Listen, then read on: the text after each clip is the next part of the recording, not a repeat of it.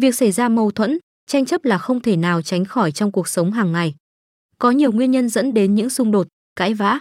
Dưới đây là một trong số những nguyên nhân dễ dẫn đến mâu thuẫn thường nhật. Mỗi con người sẽ có một lối tư duy, quan điểm, suy luận khác nhau. Do đó việc bất đồng quan điểm dẫn đến cãi vã là không thể tránh khỏi. Khi hai người đứng ở hai lập trường khác nhau, với góc nhìn khác nhau, thì việc nổ ra những cuộc tranh chấp, mâu thuẫn là không thể tránh khỏi. Những mâu thuẫn có thể đến từ gia đình như vợ chồng, con cái, mẹ con. Nó cũng có thể đến từ nguyên nhân bên ngoài xã hội tác động. Tuy nhiên đây cũng là một cách hay để các đề thủ xác định cãi nhau đánh số mấy.